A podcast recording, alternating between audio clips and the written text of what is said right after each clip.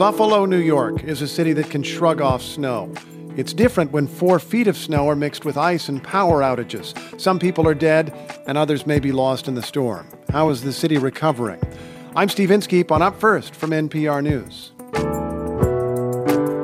Russia's President Vladimir Putin claims he's ready for peace talks over the war in Ukraine. He told Russian state television that his government is prepared to negotiate some acceptable outcomes. So, what does that mean after he tried to say that Ukraine does not exist?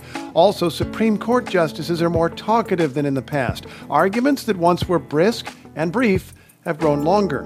Nina Totenberg, who sits through them, tells us what that means. Stay with us. We've got the news you need to start your day after Christmas.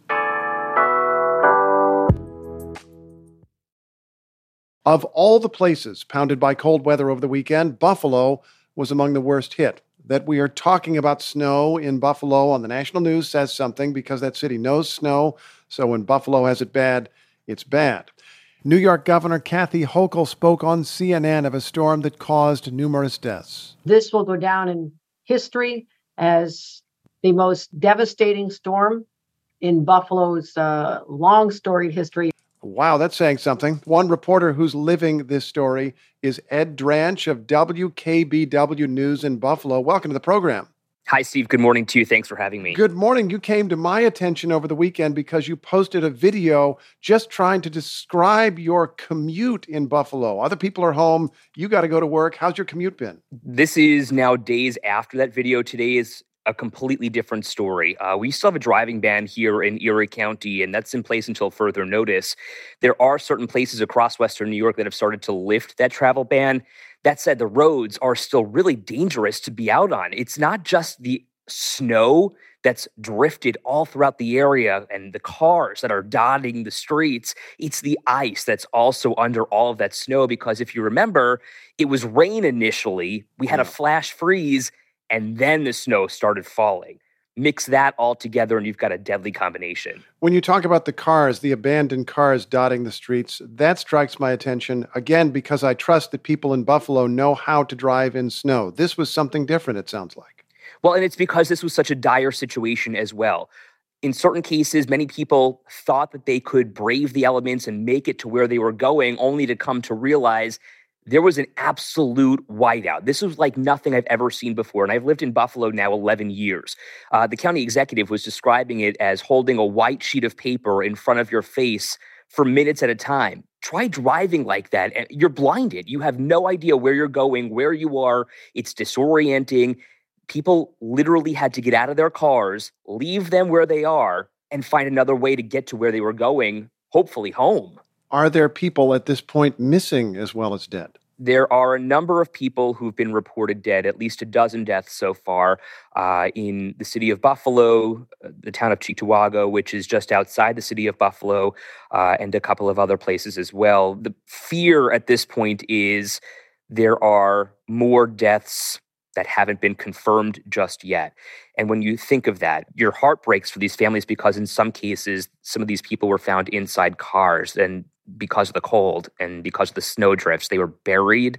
In some cases, eh, that's possible, but the idea that these people were helpless is is something that is just gut wrenching. Are you hearing stories of people inside their homes without heat at this point? Absolutely. There are still this morning more than 10,000 National Grid customers in the city of Buffalo without power.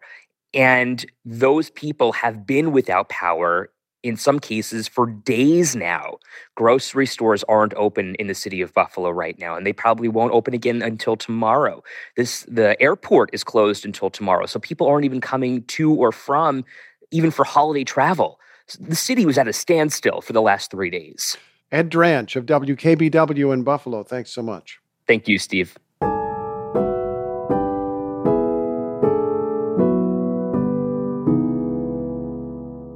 10 months into Russia's war with Ukraine, Russian President Vladimir Putin says he wants to negotiate an end to the conflict. Or does he?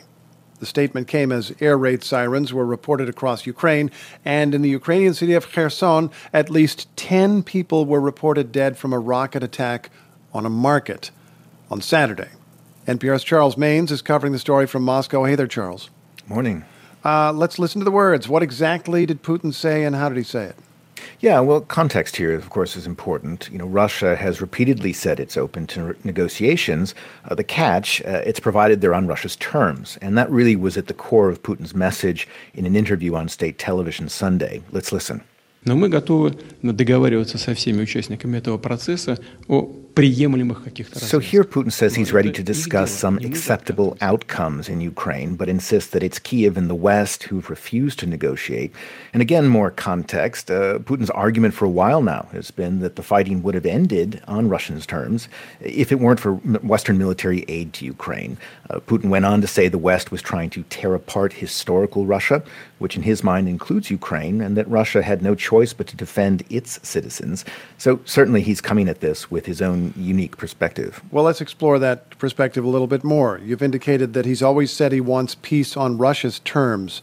Um, is he reflecting at all the reality that uh, Russia's military has done so badly, has suffered such enormous casualties, and while they have taken some territory in Ukraine, they've also lost some? Yeah, you know, to a degree, although not to a point that's acceptable to Ukraine. You know, early on, the Kremlin wanted regime change, a, a pro-Russian government in Kiev. Uh, that was behind Putin's calls for denazification, if you remember, this part of this kind of false claim that Ukraine was somehow overrun with fascists and needed to be neutralized. Uh, but as Ukrainian forces pushed Russian troops back from Kiev and then other portions of the country, Moscow's demands have shifted to uh, really asking that Kiev recognize Russia's right to Ukrainian lands it has seized. Uh, specifically, this is four regions of Ukraine that Russia annexed in September in a move that was condemned internationally as illegal. But there's a problem here as well. You know, Russian forces can't seem to hold the territory. And so, if you're Ukraine and you keep liberating your own country, why would you sign away anything?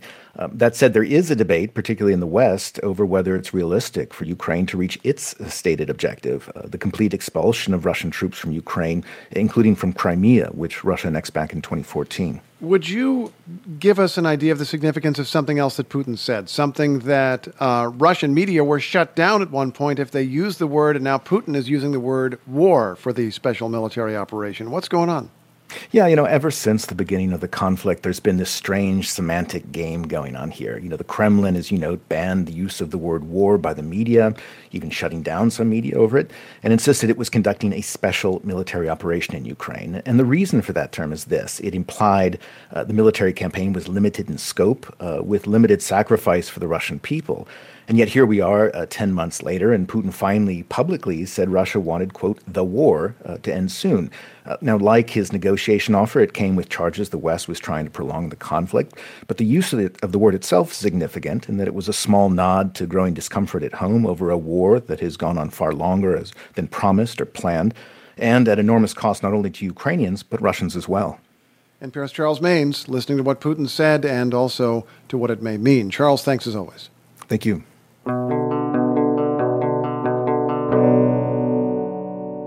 The justices of the Supreme Court have been known in recent decades for their discipline when it comes to talking.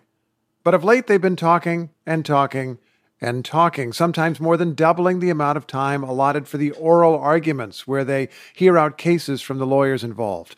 We're going to talk about this with NPR legal affairs correspondent Nina Totenberg, who listens to them talk. Hey there, Nina. hey there, Steve. Okay, you've been listening to oral arguments for decades. How did the question and answer sessions used to work? Well, in most cases, each side is allotted a half hour, though in some unusual cases where there are multiple major issues, for instance, the court allocates more time. And to keep the lawyers to time, a white light goes on in the lectern when they have just five minutes left, and a red light goes on when time's up. Mm-hmm. During my long lifetime of covering the court and four chief justices, they were very strict about holding lawyers to their allotted time.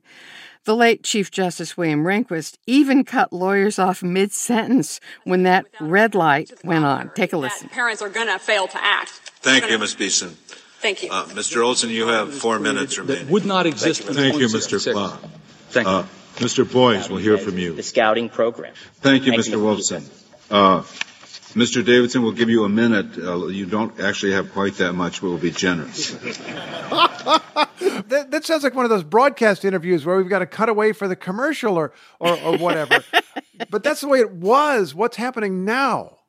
This term, we have had, as usual, most cases scheduled for 60 minutes total, a half hour on each side. In some cases, the court allotted five more minutes on each side.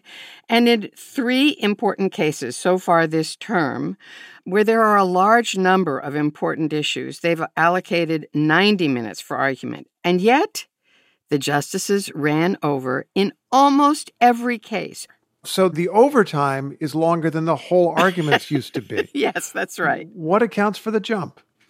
Other than a lack of discipline, you mean? Um, uh, yeah. ba- basically, it dates back to the pandemic lockdown. Remember that the justices continued to hear arguments, but by phone because they thought Zoom wasn't safe from crashers.